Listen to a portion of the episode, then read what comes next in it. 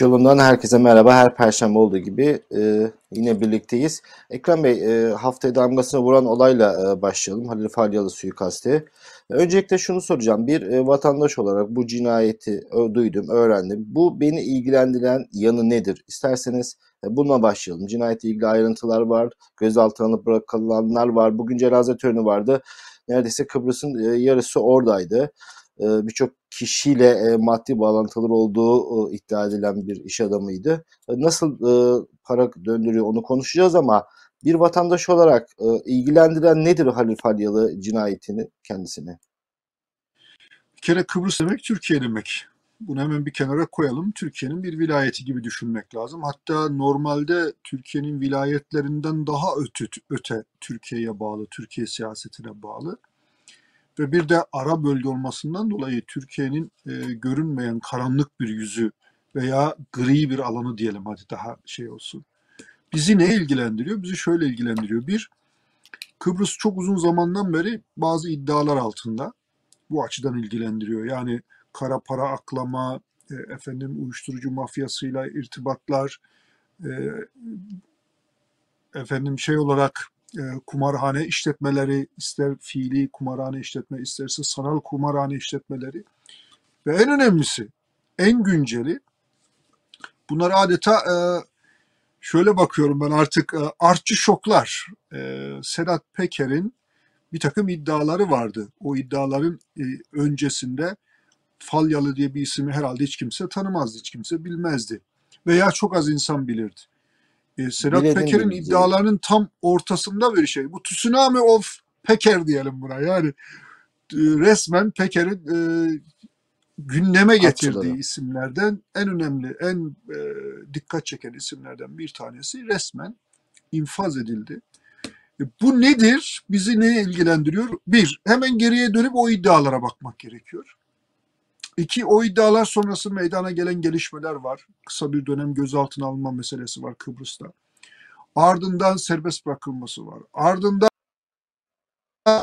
ayet var. Bütün bunların bir ucu da geliyor Türkiye'de bazı güç odaklarına dayanıyor. İşte bu tam da meselenin bam telidir. Bize dokunan tarafı budur. Bunun üzerine ne kadar konuşsak, ne kadar düşünsek, ne kadar araştırsak azdır. Şimdi Sedat Peker nasıl gündeme getirmişti? Şimdi cinayetten sonra defalarca e, tekrar tekrar yayınlandı. Diyor ki Halil Falyalı diye bir adam var. Hadi ona da dokunsanız hani kendisini almaya çalışıyorlar yurt dışından. Halil Falyalı ile alakalı da Türkiye'de dosyalar var. Onu alsan alabiliyorsan.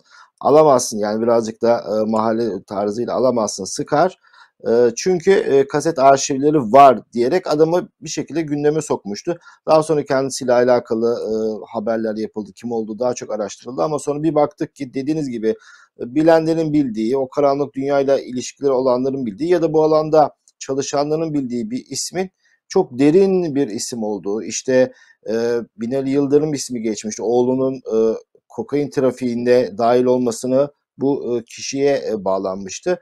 Kokainden gelen paranın kumarhanelerinde legal hale getirildiği bir nevi o parayı sisteme sokan bir insan olduğu. Sanal kumar ki çok büyük bir sektör. Sanal kumarda faaliyet gösteriyor. Kumarhaneleri var, uyuşturucu birçok çok karanlık bir isim olduğunu öğrenmiştik ve Binali Yıldırım ailesiyle de ilişkisi ortaya çıkmıştı. Sedat Peker bu şekilde gündeme getirmişti.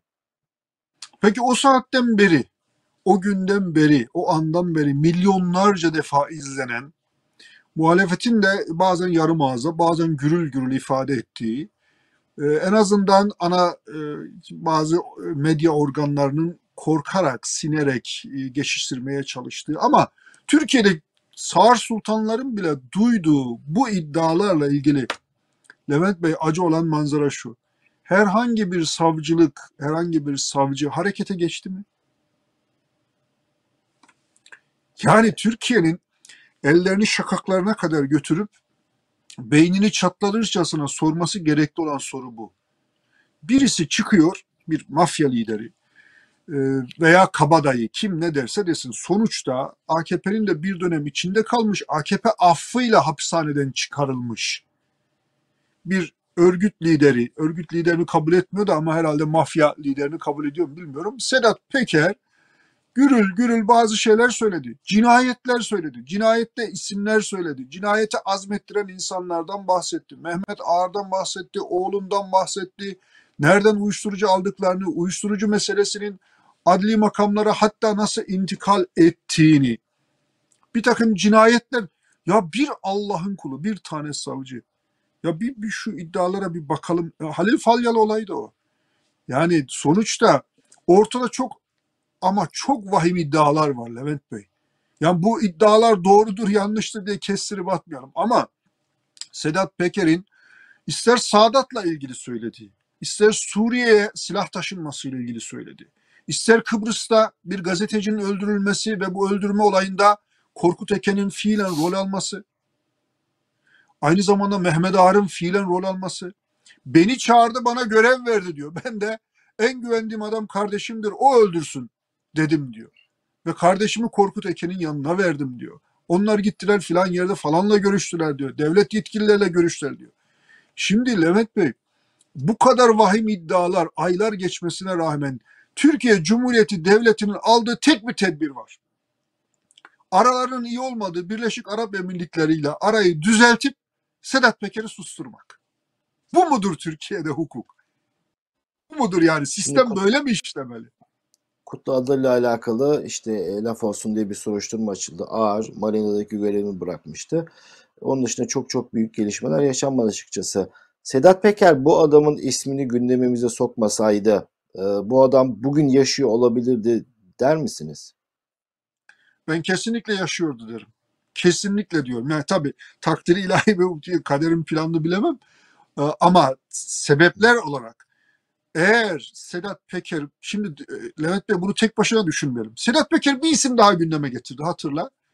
Osmanlı Ocakları Almanya sorumlusu diye Evet. Taner Ay diye bir isimden bahsetti.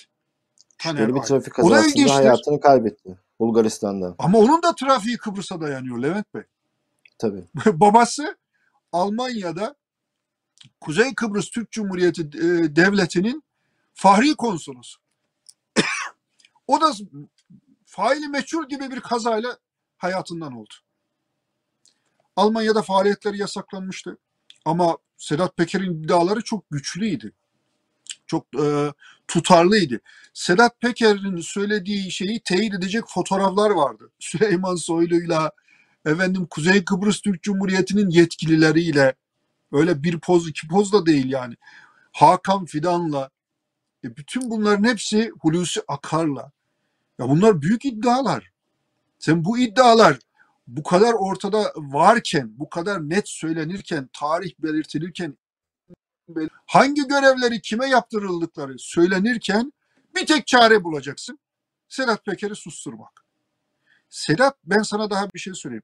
Eğer Sedat Peker'in kendi hayatını garantini altına almak için bir takım çekimler yaptığı ve bir yerde depoladığı Falyalı'nın kasetlerinin bana geçti demişti. Benim elime geçti demişti. Kasetlerinin de var olduğu kanaati olmasa Sedat Peker de bunun diyetini hayatıyla öder. Şimdiye kadar öldü ama öldürmenin Peki, veya Türkiye'ye aynı- getirmenin Aynı şeyi nasıl Hal- bir zincirleme içinde kazaya sebebiyet vereceğini tahmin edemiyorlar diye düşünüyorum. Aynı şey o zaman Faryalı için de söylenmesi gerekmez miydi? Madem ki bu adamın kaset arşivi var ve bu adamın ortadan kaldırılması bazı şeylerin, kasetlerin e, servis edilmesine sebep olacak. O zaman o kasetler de bu adam için bir hayat sigortası değil miydi yani? Şimdi Halil Falyalı'nın en büyük avantajı neydi Levent Bey? Sedat Peker'e kadar. Hani Sedat Peker söylemeseydi yaşar mıydı diyorsun da en büyük avantajı tanınmaması, bilinmemesi. Ya bilenler biliyor. Ama tanınmaması, bilinmemesi. Bu kadar bilinince, bu kadar tanınınca, bu kadar da fiili olarak suçlamaya maruz kalınca bu mekanizmanın asıl sahipleri. Falyalı orada patron değil karar mekanizması değil. Orada sahada bu kirli işleri yöneten adamlardan bir tanesi. Benim kanaatimi söyleyeyim. Sedat Peker'in ifşasından sonra es- esas mekanizmanın sahibi olan insanlar kimlerse onlar. Kimler bunlar? O nasıl bir derinlikse. Kimler? Bence kesinlikle Sedat Peker'in gene bahsettiği bir ayağı Kıbrıs'ta, bir ayağı Türkiye'de, bir ayağı şu anki Türkiye siyasetinin içinde olan İstersen sen Ergonokon de, istersen Ağır ve Çetesi de, istersen e, ulusalcı e, bir birliktelik de, ne diyeceksen de bunlar Sedat Peker'in deşifre ettiği isimleri ortadan kaldırıyor. Yani onlar eğer Falyalı'nın üzerinden yaptıkları faaliyete dün devam ettikleri gibi bugün devam edebilselerdi Falyalı belki 20 sene yaşar huzur içinde veya huzur dışında nasılsa yatağında ölürdü. Osmanlı ocakları Almanya sorumlusu bu kadar deşifre olunca bunun bir şekilde konuşmaması gerekiyor. Açık bazı kendisini de ifşa etmemesi gerekiyor. Mekanizma bu tür insanlar açığa çıkmış, ifşa olmuş ve somut bilgilerle kuşatılmış insanlardan kurtulmayı yerine daha bilinmeyen isimlerle devam etmeyi tercih ettiklerini düşünüyorum. O zaman ama şunu söylemiş olmuyor musunuz? Ergenekon ya da o cephe e, tırnak içinde hükümetle muhalif olduğunu düşündüğünüz bir cephe hükümetin kullandığı konuşursa hükümete zarar verecek insanları ortadan kaldırıyor demiş oluruz. Bu da e, nereye oturur? Ben hükümetle e, muhalif veya hükümetle karşı karşı olduklarını düşünmüyorum. Şu anki hükümet Erdoğan hükümetini kastediyorsan bu mafya derin yapının ismine adına ne dersen de derin yapı diyelim istersen derin devletin kucağına oturmuş durumda. Yani Falyalı cinayeti neyse Ömer Lütfü Topal cinayeti de aşağı yukarı odur. Yani bu ya biz bu filmi daha önce görmüştük diyeceğimiz çok olay var Levent Bey. 1990'lı yıllara geri döndük. 90'lı yıllarda da böyle hatırlarsan o zaman Türkiye'deki şu an devam eden bazı yasal zorunluluklar yoktu. Yani kumarhane açılması, kumarhane işletilmesi çok daha kolaydı. Kıbrıs'a kaydırılmamıştı. O zaman Ömer Lütfü Topal ne yapmıştı?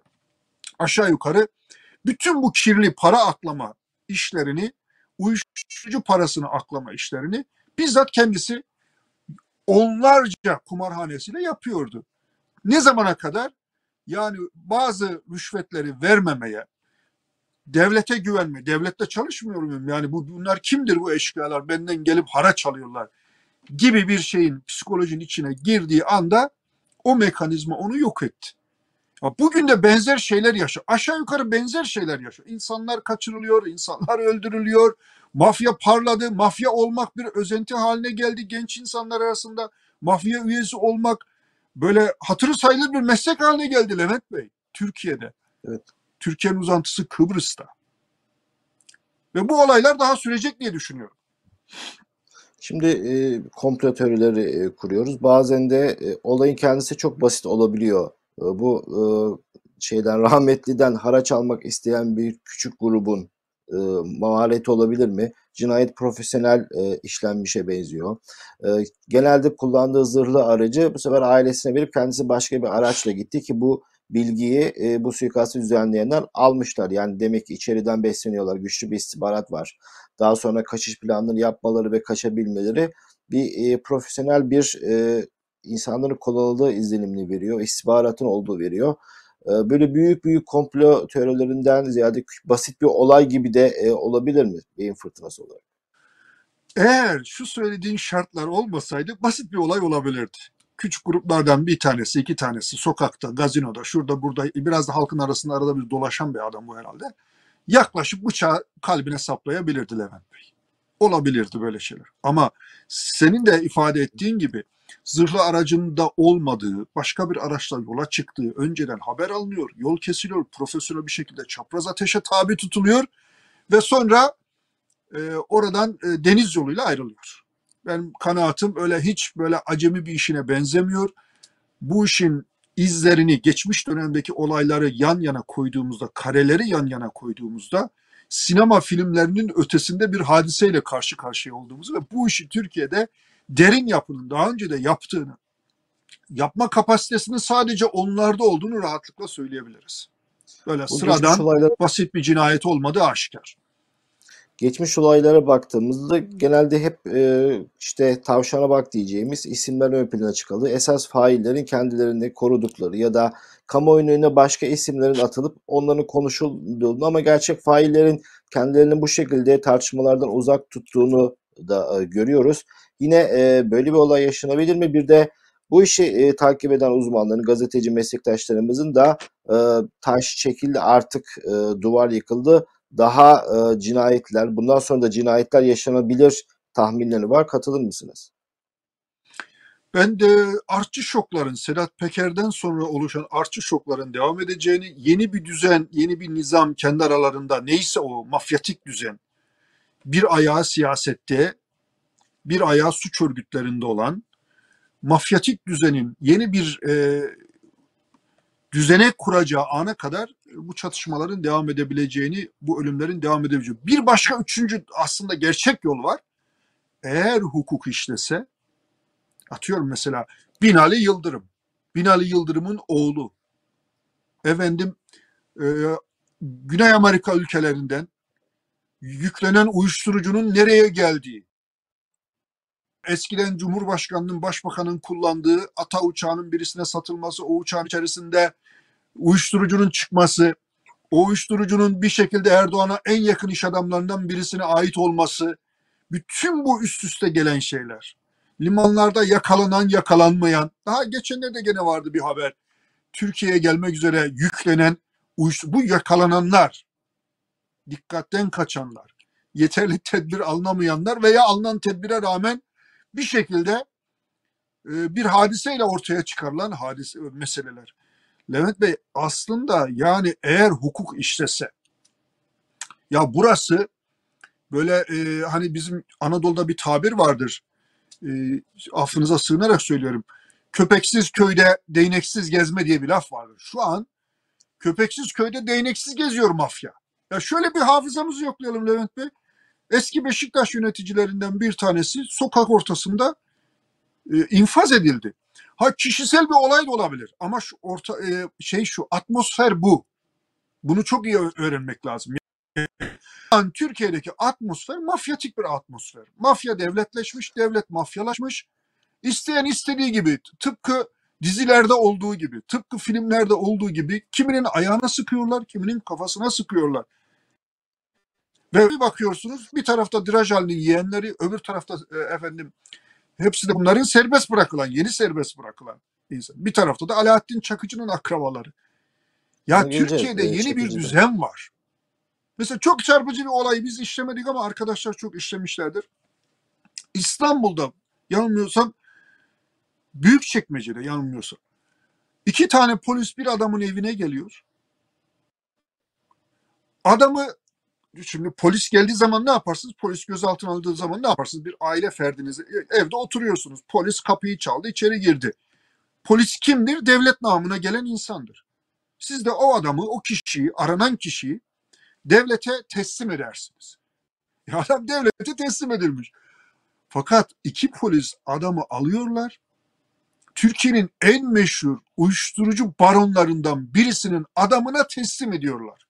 Şimdi Polisin gözaltına aldığı adam, adamın yakınları yer gök demeden her yeri arıyorlar, akrabalarını bulamıyorlar. Hiçbir karakolda bulamıyorlar. Sonra araştırınca bakıyor, bakılıyor ki adamı bir uyuşturucu mafyasının dosyasında adı da geçen birisine teslim ediyor. Yavuz isminde bir adama teslim ediyorlar. Ve şimdi onun yanılmıyorsam büyük çekmecede kazılarla Cesedi aranıyor Levent Bey. Olaya bakar mısınız? Türkiye'nin geldiği yer burası. Uyuşturucunun ortasında, göbeğinde, kara paranın ortasında, mafyanın ortasında, adam öldürmenin, adam yaralamanın ortasında ve bütün bunlar da gidiyor en sonunda evi kime tes evi hırsıza teslim etmişsin derler hani. Hepsi geliyor bir tek bir şekilde fotoğrafları görünce memleketin İçişleri Bakanı'na dayanıyor. Süleyman Soylu'ya dayanıyor. Az öteye gidince Tayyip Erdoğan'a dayanıyor. Az öteye gidince Erdoğan'ın akrabalarına, yakınlarına dayanıyor. Türkiye'nin geldiği nokta bu. Eğer bu noktayı doğru anlarsak bu olaylara şaşırmayız. Sen şaşırdın mı bilmiyorum ben Falyan'ın olayına Yok, şaşırmadım. Beklenen bir olay. Hiç şaşırmadım. Ee, Sedat Peker ifşa ettikten sonra, ona dokunulduktan sonra hele e, cezaevine girdi, çıktı. Biliyorsunuz kısa bir e, cezaevi macerası oldu. Kıbrıs'ta e, bazı kasetler ifşa oldu. Başbakan istifa etti. Bazı siyasetçilerin e, özel hayatıyla alakalı kasetler inince zaten e, artık su testisi su yolunda. E, izleyicilerimize bilgi verme adına söyleyelim. E, Binali Yıldırım'ın oğlu e, adını hep Erkan mı Erkan mı ben hep karıştırıyorum tombalak deyip e, herkesin kafasında canlanabilir. Erkan, o Erkan. Kumarbaz kumar basısında avanan e, Erkan Yıldırım Sedat Peker hakkında dava açmışlardı. Dava e, iddianame kabul edildi. Bu iddia, davadan dolayı da Sedat Peker hakkında bir yakalama kararı daha çıkmıştı. O e, davada avukatları, Yıldırım'ın avukatları dedi ki müvekkilim 5 yıldır Kıbrıs'a gitmişliği yok. Bahsedilen faaliyeti asla tanımaz. Falyalı'da e, verdiği röportajda ben bu kişinin 3 kilometre yakında bile yaklaşmamışım tanımam demişti. Sanki e, Kıbrıs'a gitmesi şartmış gibi sanki Falyalı ya da Falyalı'nın adamları onun olduğu yere gelemezmiş gibi komik bir savunma yaptılar. Ama e, bir e, başbakanlık yapmış, meclis başkanlığı yapmış bir kişinin oğlunu bu işlerle ilintili göstermek öyle basit bir iddia değil. Yani bunun gerçek olmayan bunu kolay kolay e, çürütebilirsiniz. Yani ben Sedat Peker'in o iddiasının bu oğlanın bu işlere girdiği konusunda e, inanıyorum o iddiaya.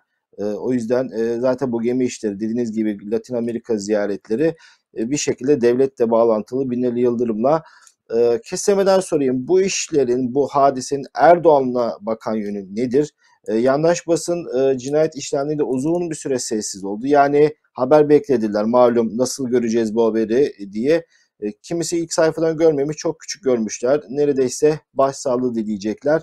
Bir bu yandaş medyadaki sessizliğin hem sebebini söyleyeyim hem de bu işlerin Erdoğan'la ilgisi bakan yeni nedir? İkisi, iki sorunun birbiriyle bağlantısı var Levent Bey. Bir kere yandaş medya dediğimiz havuz medyası yani Erdoğan'ın e, bazı insanlara emriyle oraya götürüp para verip bunları besleyen e, böyle e, bir canavar haline getiren e, medya niye e, böyle bir büyük bir olayı görmez? Yani sen Yani geriye doğru şu Ömer? Topal'ın cina yani niye görmez? Sonuçta mafya hesapı. Haberse haber. Kansa kan. Cinayetse cinayet. Daha ne istiyorsun? Yani bir gazete okuyucusunun, bir internet okuyucusunun arayıp da bulamadığı bütün sinematografik hadise var burada.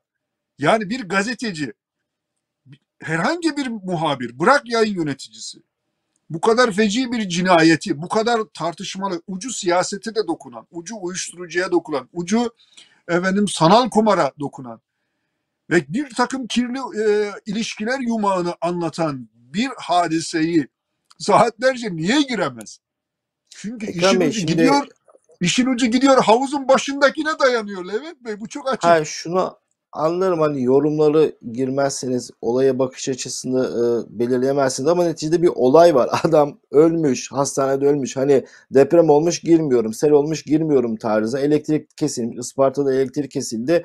Bunu haber yapmıyorlar. Yani e, çok komik e, şeyler yaşıyoruz. Kıbrıs'ta iş adamı Halil Falyalı e, işte orada silahlı saldırı sonucu hayatını kaybetti. Yani bu bir tek cümleyi yazamayacak ne olayınız var sizin? Yani işte yukarıdan gelen talimat, e, işin ucunun da kendilerine dokunacağını, kendilerinin bu işten zarar göreceğini.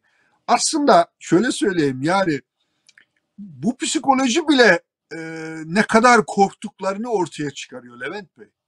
Yani bu işler girmeyeceksin o zaman bu ilişkilerin yumağına. Bu ilişkilerin içine girmeyeceksin. Bir kanun çıkardın ne kadar masum insan varsa o öğretmen, ev hanımları, efendim profesörler, o, o güzel insanların hepsini içeride tuttun. Ne kadar mafya varsa hepsini dışarı çıkardın. Yani bir, bir de olayın görünen yönünden gidelim. Sen bu kadar aşikar, senin mafya derdin ne arkadaşım? Yani senin derdin ne? Niye efendim ev hanımlarını bile 70 yaşında, 80 yaşında emekli memurları, işçileri bile hapishanede tutmaya devam ediyorsun da eline kasatura almamış, eline bıçak almamış insanları bile hapishanede tutuyorsun da arkasında cinayetlerle yad edilen, uyuşturucuyla yad edilen bir sürü insanı dışarı çıkarıyorsun. Bir kere buradan bir başlamak lazım. Baştan hiç unutturmamak lazım. Niye sen bu insanları şimdi Türkiye bir mafya devletine döndü. Zaten devlet de mafya gibi çalışıyor. İnsanlar Levent Bey daha geçenlerde yine gördüm internette bir babanın feryadı. Evladı bir yıldır kaçırılmış. Arkasını sonra devlet adam kaçırır mı ya? Devlet adam e, devlet birini suçlu görüyorsa alır sorgular kanunlar çerçevesinde. İşkence yapmadan. Adamı kaçırmak ne demek? Kaç tane insan kaçırdı bu devlet? Bu Milli İstihbarat Teşkilatı bunların hesabını bir gün vermeyecek mi? Mafya gibi bir istihbarat teşkilatı oldu. Mafya gibi. İnsanları alıyor, kaçırıyor. insanlardan aylarca haber alınamıyor. Sonra çok ağır baskılar olursa geliyor bir e, alana bırakılıyor. Sonra emniyet güya geliyor adamı e, şüpheleniyor. Şüpheli olup alıp götürüyor. Aa bu oymuş diyor. Ailesini arıyor. Bu babanızı bulduk diyor. Kardeşinizi bulduk. Şimdi atmosfer bu. Türkiye'deki yapı bu. Türkiye maalesef mafyanın cirit attığı bir ülke haline geldi. Ve bunlara bu cirit atma imkanını temin eden Erdoğan'ın kendisi ve yakınlarıdır. Onlardan bir Tartışmasız beklentileri var. Şimdi Alaaddin Çakıcı çıktı. Ee, Alaaddin Çakıcı Erdoğan'a, ailesine yani sinkaflı küfürler. Hani öyle hakaret makaret falan değil. Hani saray öküz gibi e, e, masum laflar değil. Sinkaflı küfürler etmiş bir insan. Hani mahkemede duruşmalarda söylediği yetmiyor. Ayrıca mektup yazarak sinkafla. Devlet Bahçeli'ye yani burada e, söyleyemeyeceğimiz, konuşamayacağımız küfürleri etmiş bir insan. Değil mi? Bahçeli ve Erdoğan beraber bu adamı çıkardılar. Artık bu her şeyi anlatıyor herhalde. Kesinlikle. Kurmak istedikleri sistem tam da bu Levent Bey. Yani Erdoğan'ın ne kadar kindar olduğunu, dindar olamadı ama kindar olduğunu yeryüzünde herkes bilir. Bu kadar kindar olmasına rağmen ya bir kere kendisi aleyhinde bir cümle sarf etmiş insanları bile affetmeyen Erdoğan neye binaen e, bu kadar mafya elemanlı kendisi hakkında Rizeli Yezid diye hakaretler savuran efendim dünya kadar laf söylüyor.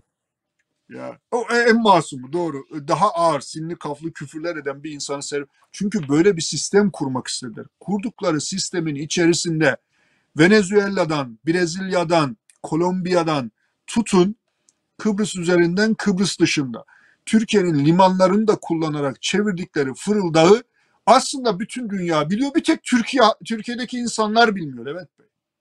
Asıl Türkiye'nin Evet. sorunlarından bir tanesi bu. Neden? Susturulmuş bir medya var.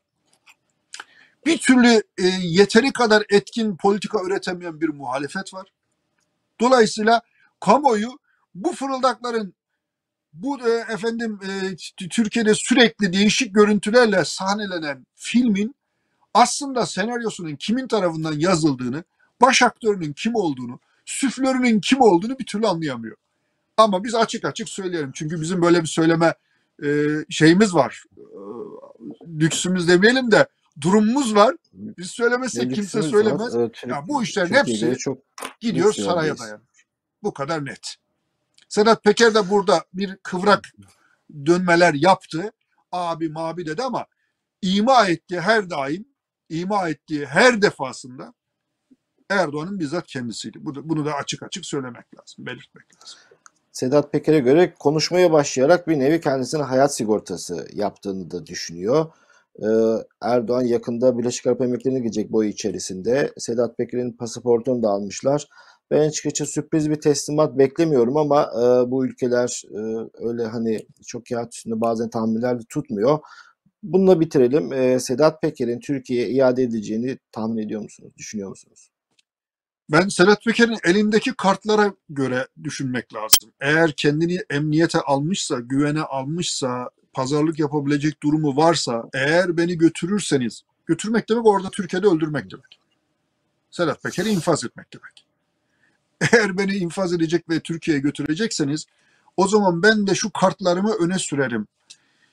Şeklinde somut planı varsa kimse getiremez. Yoksa Levent Bey bir de öbür tarafta konuştuk konuştuk unuttuk. Sezgin Baransu diye bir adam var. Baran Korkmaz. Yani- Se- Sezgin Baran Korkmaz diye bir adam var. Sezgin Baran Korkmaz. E şimdi aslında Türkiye bir tarafta da hemen unutmayalım. Bir ismi daha ekle. Unutulmayacak bir ismi var. Reza Zerrab var. Ceza. Ya bu sarayın girdiği kirli ilişkiler her yerde bir bir e, tabiri caizse bir şey bıraktı. Yani bir de daha ortada olmayan ama neler döndüğünü bilen insanlar var Levent Bey. Yani buradan kurtuluşu yok aslında sarayın. O kadar kirli işlere girmeyeceksin. O kadar kirli işleri devlet zırhına bürünerek çevirmeyeceksin. Çevirdiğin zaman sağ lastiğin patlaması, sol lastiğin patlamar, ön lastiğin patlaması, arka lastiğin patlar. Erdoğan lastikleri patlamış bir tır gibi gidiyor. Ama lastikleri Yani mafya patlıyor. Mafya gibi yönetirseniz mafya gibi dağılırsınız işte. İç hesaplaşmalar. Sezgin Baran Korkmaz Avusturya'da e, cezaevinde hem Türkiye'nin hem Amerika Birleşik Devletleri'nin e, iade talebi var. Yani kendilerine iade edilmesini istiyor. Çünkü Amerika'da da bir davası vardı. Epey yüklü bir dolandırıcılık Utah merkezli bir davanın ayaklarından bir tanesi. Avusturya Mahkemesi karar verecek. Ya Türkiye'ye ya e, Amerika Birleşik Devletleri'ne verecek ama sanki güç dengesinden Amerika'ya verileceği daha fazla e, öngörülüyor. Eğer tekrar e, Amerika'ya giderse ikinci zerrap olarak orada olacak. E, Amerika yasaları eğer savcılarla işbirliği yaparsanız inanılmaz ceza indirimde öngördüğü için genelde bu tip insanlar reza örneğinde olduğu gibi e, genelde işbirliği yapıyorlar ve e, bildiklerini anlatıyorlar, paylaşıyorlar. O yüzden yine ifşaatlar duyabiliriz.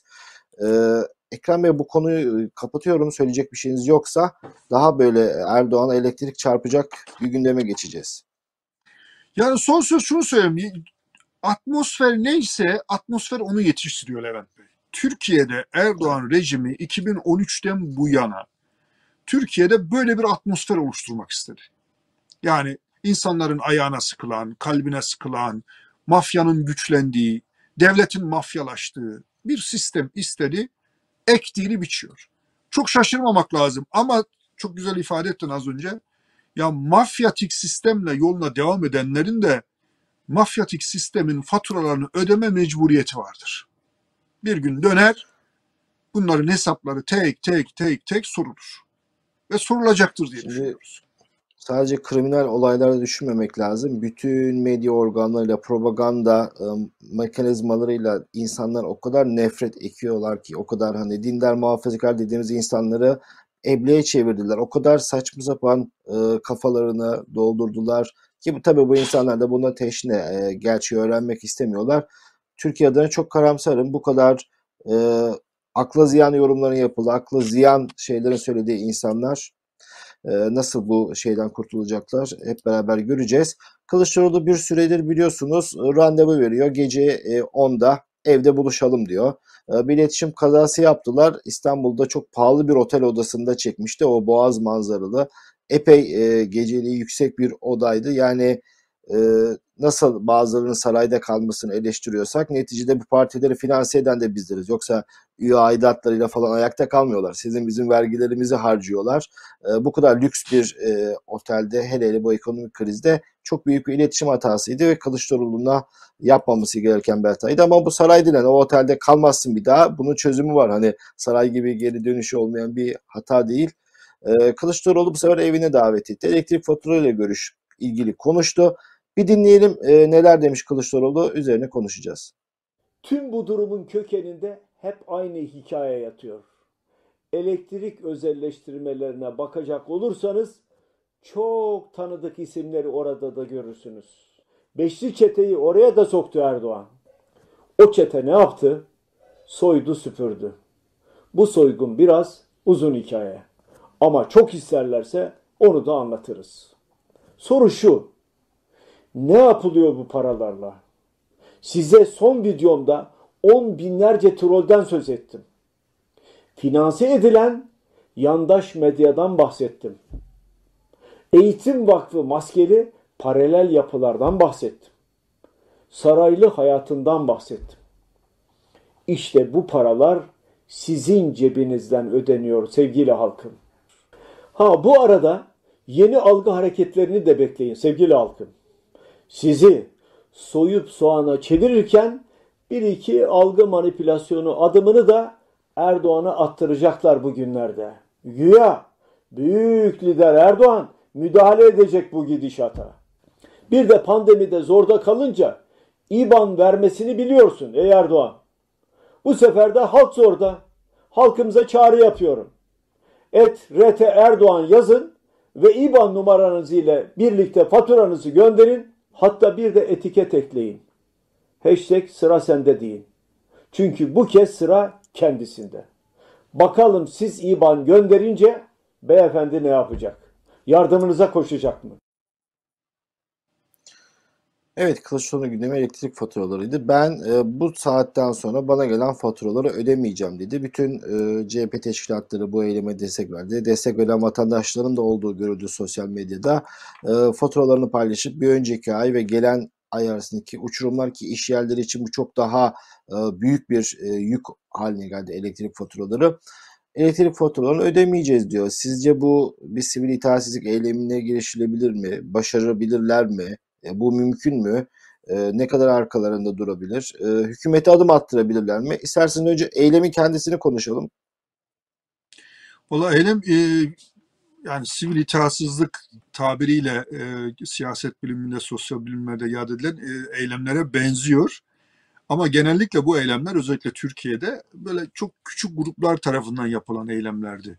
İlk defa böyle çok geniş e, tabanlı e, Cumhuriyet Halk Partisi gibi e, neredeyse Türkiye Cumhuriyeti Devleti ile eş zamanlı e, doğmuş bir e, parti veya uzun yıllar Atatürk, İsmet Paşa ve devamıyla beraber devletin içerisinde önemli bir mekanizma iken bir parti süreci yaşamış. Bir partinin lideri, genel başkanı tabiri doğruysa bir sivil itaatsızlığa davet ediyor.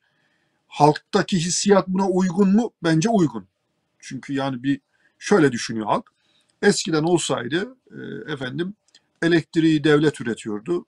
Bir maliyeti oluyordu. Bu ürettiği maliyetin üzerine zarar etmemek üzere bir şey koyuyordu ve bana, bana bunu satıyordu. Daha da hatta sıkıştığı zaman bazen zararına satıyordu. Çünkü sonuçta bir kamu hizmetidir bu. İnsanların hayati Bakan, e, ihtiyaçlarından birisidir.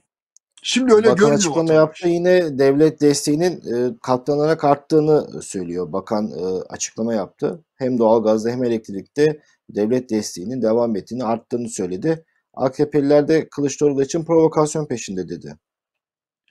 Şimdi bakanın açıklamasında şunu e, anlatmak gerekiyor. Bir, kime destek veriyorlar?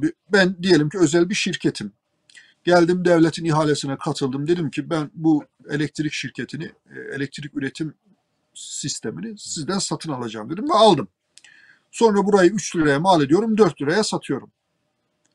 Yani bu özel işletmeye dönünce bunun kar amaçlı bir şey olması lazım. Bundan önce yani özelleştirilmeden önce vatandaş sonuçta e, ülkenin vatandaşı, iktidar da ülkenin iktidarı, devlet de ül- ülkenin e, devleti ne yapıyordu? E, bunu finanse ediyordu. 3'e mal ediyordu, 2.80'e satıyordu diyelim. Şimdi devletin şu andaki takviyesi şirketlere mi vatandaşlara mı? Kime takviye ediyormuş? Bakanın Şöyle e, şirketlere şirketlere destek ya şirketlerle belli bir anlaşma çerçevesinde devletin bu sübvansiyesi olmasa size fatura daha fazla olurdu aslında demek istiyor bakan. Bence çok saçma bir şey söylüyor. Şirket buradan zarar ediyorsa niye elinde tutuyor? Ya ticaretin mantığına Yok, zarar eden şirket yok. Zaten elektrik dağıtan Zarar şirketlere baktığın zaman hepsi şey zaten. Saray sarayın yakındaki insanlar. Ay Levent Bey zarar etmiyorsa niye o zaman e, kar ediyor demektir. O zaman indirim yapsın diyor vatandaş. Şimdi vatandaş haklı olarak şöyle söylüyor. Eskiden bunu devlet yapıyordu. En azından şuna katlanıyorduk. Ne yapalım? Devlete maliyeti bu kadar. Bunu, çekecek. Devlet de çekecek. Biz de çekecek. Devlet de diyordu ki tamam ben e, sana bunu biraz pahalıya satıyorum ama ben takviye edeyim seni.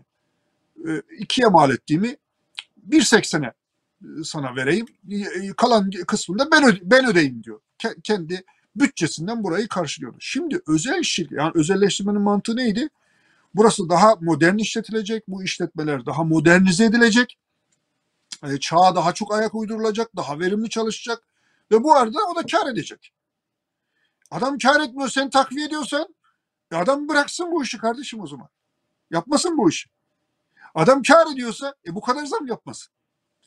Ha doğalgazın durumu biraz daha farklı Levent Bey. Çünkü doğalgaz e, doğrudan Türkiye dışından alınıyor.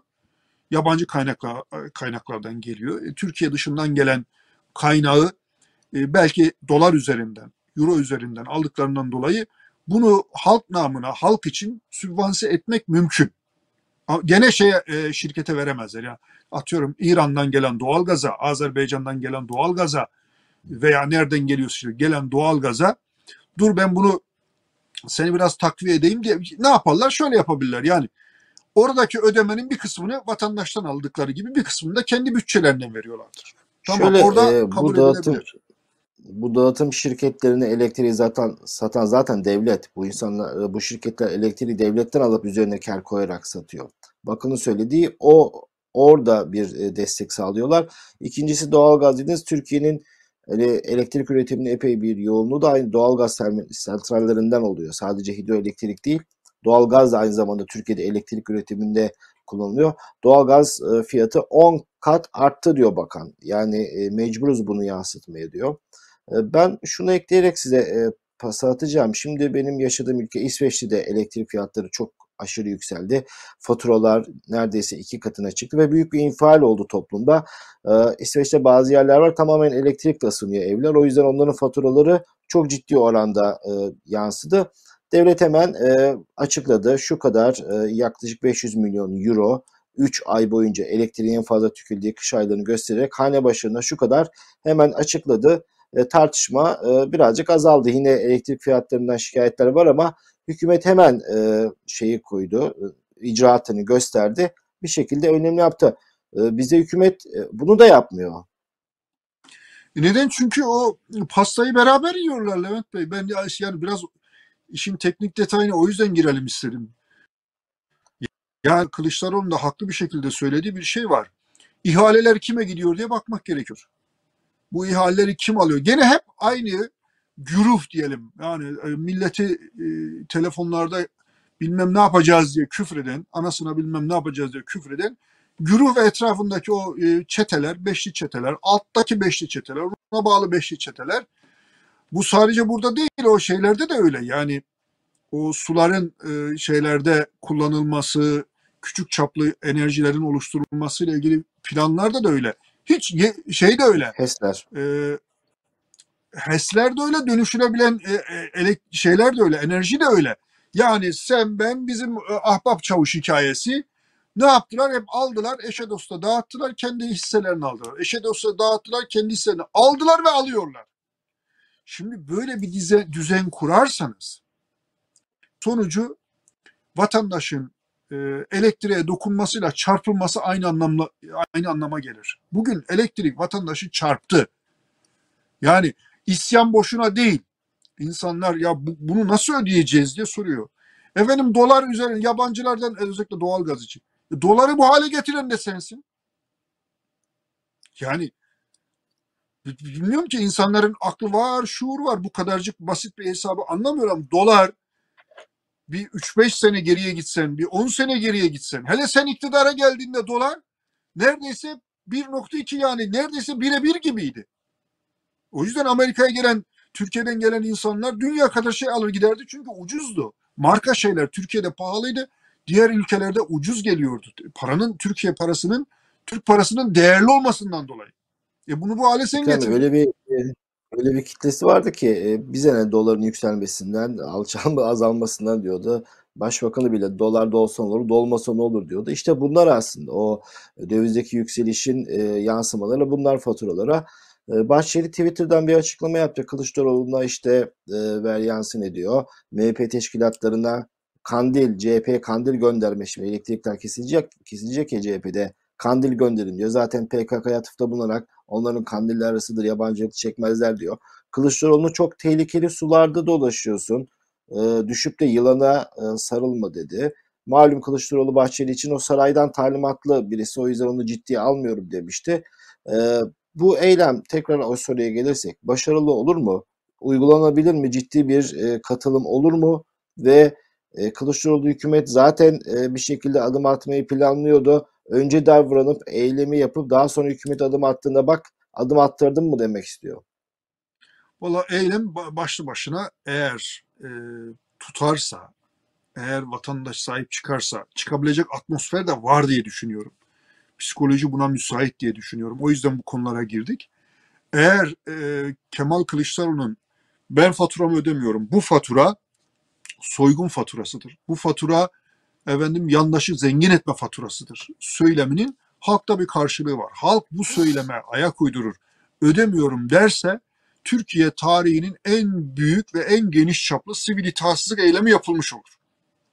bundan önceki sivil itaatsizlik eylemleri dar çerçevede küçük grupların davetiyle yapılan küçük şeylerdi. Bu tarihi bir fırsat olabilir.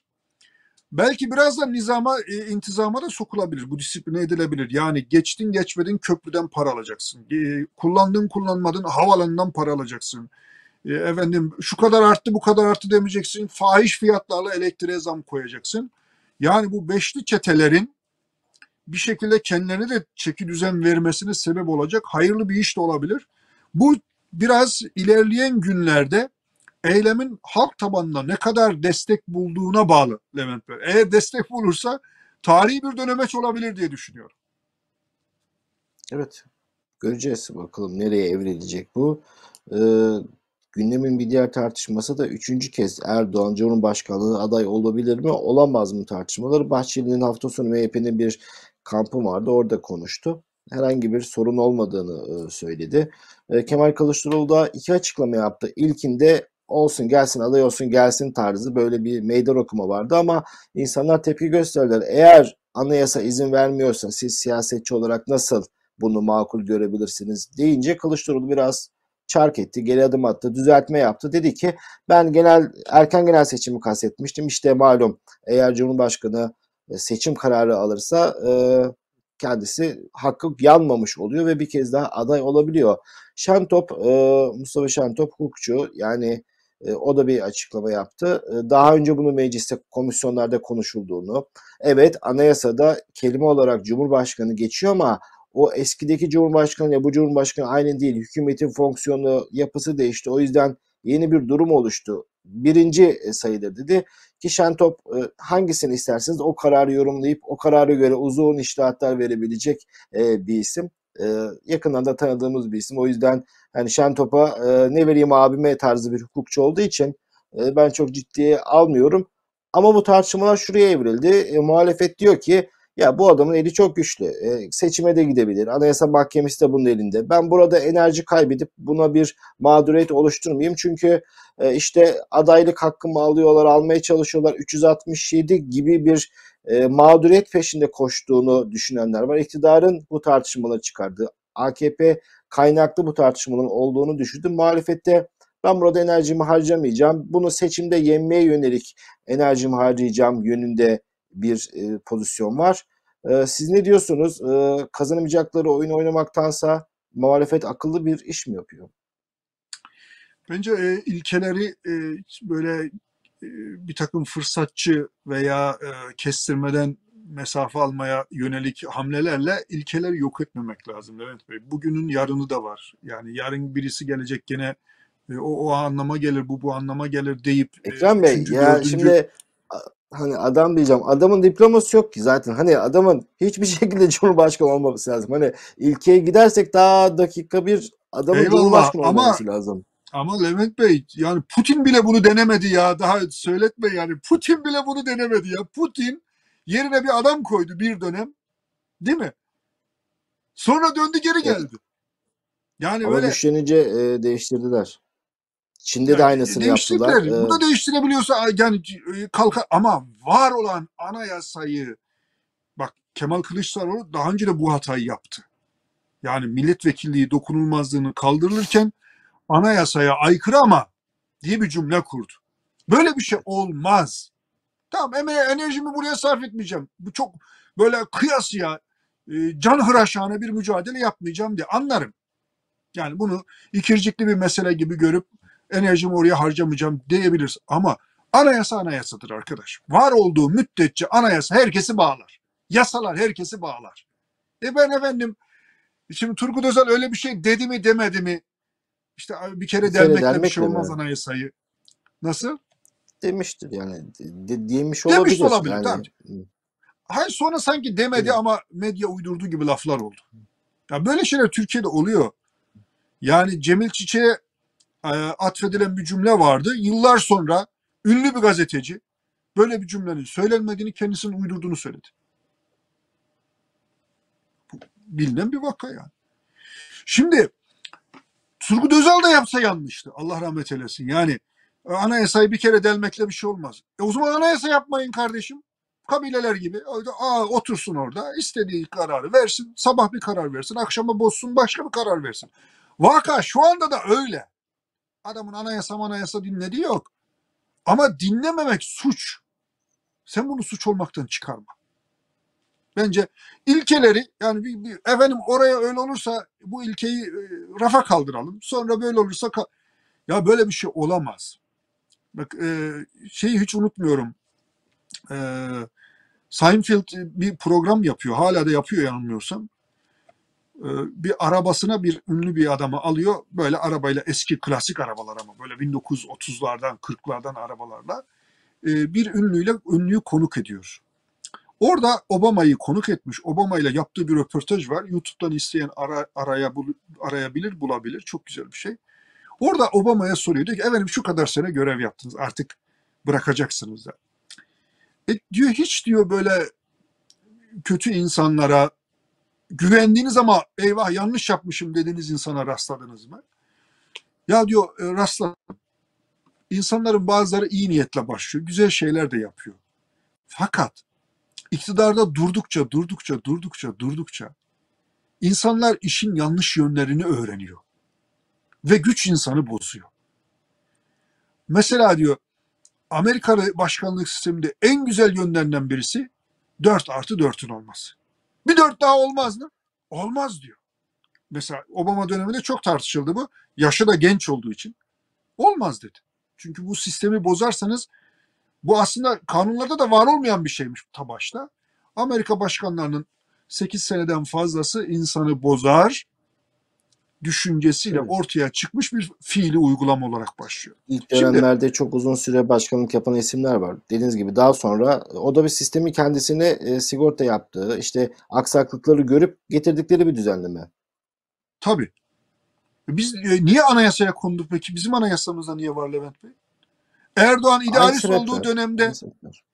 e, Erdoğan idealist olduğu dönemde ne vardı? Üç dönem. Üç. Nereye gitti o üç dönem? Başkanlık değildi. Parti başkanlığından bahsediyordu ya. Partiyi kurarken verdiği sözlerden birisi bu buydu. Parti bir adamın partisi Millet- olmayacak. Milletvekili, belediye başkanlığı, parti her şey için 3 dönemden e, daha fazla yapılamayacaktı. Evet. Şimdi e, karşı takımla maça or- oradan bak çıkacaksınız. Karşı... e, e, Levent Bey şu sevgili seyircilerimize hatırlatalım. Belediye başkanı 3 dönemden fazla olmayacak. Milletvekili 3 dönemden fazla olmayacak. E, Parti başkanlığı 3 dönemden fazla olmayacak diye idealize edilen partinin geldiği yere bak. Ben cumhurbaşkanı oldum bir kere yaptım. Bir daha yaptım. Bir daha yapayım. Bu süre bitsin bir daha yapayım diyecek adam. Ömrü yeterse. Hatta Erdoğan o zamanlarda Schröder'e örnek gösterirdi. Malum Schröder e, siyaseti bıraktıktan sonra bir vakıf işiyle uğraşmıştı. Böyle bir kanaat önderi gibi bir bilen olarak hem Almanya'da hem de dünyayı dolaşan e, daha sonra lobicilerin, lobilerin de e, lobilerden de para kazanan bir insan olmuştu. Erdoğan böyle şeylerden bahsediyordu. İşte e, bir kenara çekili bir bilen olarak ülkeye katkıda bulunmaktan bahsediyordu. E, çok eski zamanlar bunlar. Mevcut durumda iktidar e, bu tartışmaları alevlendirmek istiyor mu sizce de e, Kılıçdaroğlu bu AKP'nin istediği bir ortam buna katılıyor musunuz? Muhalefet sizce ne yapmalı? Anladığım kadarıyla siz kardeşim anayasa neyse o uygulansın diyorsunuz ama muhalefeti diyor ki anayasa uygulayacak adam uygulamayacak. Yani ne yapabiliriz? Yani tamam anayasa uygula diyelim. Uy- ne yap uygulamayınca ne yapacağız? anayasaya uygula diyecek, e, adli makamları göreve davet edecek, anayasa mahkemesine gerekirse anayasa mahkemesine başvuracak, kanunen ne gerekiyorsa onu yapacak. Bunu yaparken çok sert olmayacak, hırçın olmayacak, kutuplaştırmayacak, 367 benzeri bir sa- saçmalığa göz yummayacak. 367'den bu durum çok farklı tabii. Yani onu da parantez içinde söylüyorum. 367 bağırta bağırta, kanırta kanırta yapılmış bir hukuksuzluktu. Burada tam tersi. Hukukun bir mantığı var. Niye konmuş bu anayasaya üç dönem? Yapılamaz diye. Neden konmuş? Koyan da kendileri. Ama bunu böyle bir kutuplaşma vesilesi yapmadan çalışacak. Zaten e, Levent Bey erken seçim olsa ne olur, vaktinde seçim olsa arada çok zaman, büyük bir zaman farkı da yok. Yani Yok, Ee, Erdoğan bence- adaylığı açısından önemli bir fark var da. adaylı açısından fark, fark var. Normalde yok. Yani e, Erdoğan aday olsun diye muhalefet böyle çırpınıyorsa yanlış yapıyor. Yani bunu anla- anlatmak mümkün değil. Yani İşte e, hazır ekonomi kötü giderken Bunu insanlar burnundan soruyorken bunun bir fanatik taraftarı var. Yani illa o aday olsun diye çarpılıyorsam bu nasıl bir muhalefettir anlamıyorum. Yok. Türkiye'nin sorunları çok birikti. Acilen çözmek lazım. Çözmezse Tü- Türkiye'deki bütün kesimler ve halk çok büyük sıkıntı yaşıyor diyorsan o zaman bir mantığı var. Fakat o zaman da sorarlar. Kaç ay fark ediyor? Ya Bir doğum karara göre neticede 2023 Haziran e, şu an e, Şubat ayındayız. Herhalde on- 15 aylık bir e, süreyi konuşuyoruz. Evet dediğiniz Ay, gibi zaten Bugün anayasa seçim kararı alsan ne zaman seçim olabiliyor? 3 ay. Onu hep YSK'ya soruyor. YSK genelde hep 3 ay e, belirtiyor. Evet. Yani e, bu işi kutuplaştırmadan yani bu işi bir 367 gibi bir algıya 367 asla değil 367 sağ olsun bir e, hukukçunun uydurduğu bir e, iştihattı. Olmayan bir şey. Geçmiş dönemde hiç uygulanmayan bir şey. Ama bu uygulandı kardeşim. Yani Ahmet Necdet Sezer'de de Süleyman Demirel'de de uygulanan bir şeyden bahsediyoruz yani. Şimdi nereden çıktı bu uygulanmaması? Süleyman Demirel bir kez daha aday olmayıp onlar hatırlarsanız 5 artı 5'i Tabii ki. meclisten geçiremediler. E, onu da hatırlatalım izleyicilerimize. E, Abdullah Şimdi, Gül'ü e, üçüncü Kur'an- kez seçtirmedi. Abdullah Gül'ü yapabilirlerdi. Tabii. Kesinlikle. Ya kural neyse o uygulansın aslında savunulması gereken bu. Yani iki takım maça çıkıyor. Biraz önce belirtemedim. Karşı rakibin forveti kırmızı kart cezalısı ama diyorsun ki ya ben onu onunla yenmek istiyorum. O da oynasın. Ama kurallar böyle değil. Ee, bazıları da şunu savunuyor Ekrem Bey diyor ki eğer Erdoğan sandıkta yenilmezse öyle bir şekilde Türkiye yeni bir sayfa açmazsa işi daha zor. O yüzden Erdoğan gibi birisi şöyle sandıkta kaybetsin ki Türkiye'de yeni bir sayfa açılsın, Türkiye rahatlayabilsin. Yoksa uzun süre huzur bulamaz. Ee, bu cevabınızı da kapatalım.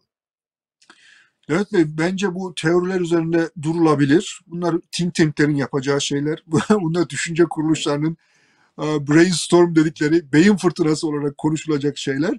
Ama kanun, adalet, hukuk, sistem böyle çalışmaz.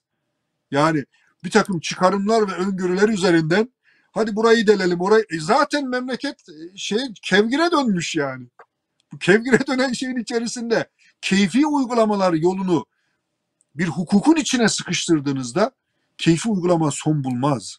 Dolayısıyla ben yani bu teorileri git sen şeyde yap kardeşim yani düşünce kuruluşlarında e, beyin fırtınası adı altında yap. Or- orada çareler üret. Ama mevcut olan sistem hukuk neyse hani adaletin kestiği parmak acımaz diye bir söz vardır e, Anadolu'da. Eskiden adalet, kanun, şeriat diye nitelendirildiğinden dolayı şeriatın kestiği parmak acı. Yani aslında orada hakim kararının, kanunların demek iste- isteniyor. Maksat o. Eğer e, kanun öyle diyorsa öyledir. Değiştirseydin, yapsaydın. Anayasayı yaparken gümbür gümbür havalı civalı konuşmalar yapmayı biliyordunuz. Şimdiki meclis başkanı da dahil olmak üzere. O zaman üç dönem deseydiniz. Böyle şeyin e, bence göz yumulmaması gerektiği kanaatinde. Evet ama gerçekler de başka. Yani e, ülke İşte gerçekleri, bize mevcut özgü gerçek de gerçekler bu. başka. Maalesef. Bize özgü gerçek Gerçekler ama bu başka. Levent Bey. Yani evet e, ülkemiz zor bir durumdan geçiyor. sıkı- Sıkıntılı bir dönemden geçiyor. De ondan sonra e, mevcut sistemi Yok, değiştir. e, Bu- bazı eşikleri çok- çok aştığımızı, geriye dönülmez e, hasarların oluştuğunu e, kastediyorum. Yani o Evet. çok anayasaydı o çok aşıldı. Yani birçok şey iki dudağın arasında sadece kağıt mürekkep işine döndü. Maalesef e, kastettiğim oydu. E, değerli izleyicilerimiz e, bu haftalık da bu kadar. E, Ekrem Bey teşekkürler. E, yine e, güzel bir sohbet oldu. Ben keyifle e, dinledim ve katıldım. E, izleyicilerimize de yorumlarını bırakmalarını, yorumlarını bizimle paylaşmalarını rica ediyoruz. Beğenip beğenme butonlarıyla yeni izleyicilerin önüne düşmeye, ekranlarına düşmeye vesile oluyor. O yüzden onu ısrarla söylüyoruz. Yorumlarınızı her zaman bekliyoruz. Olumlu, olumsuz bütün yorumlarınızı. Haftaya tekrar görüşmek üzere. Hoşçakalın.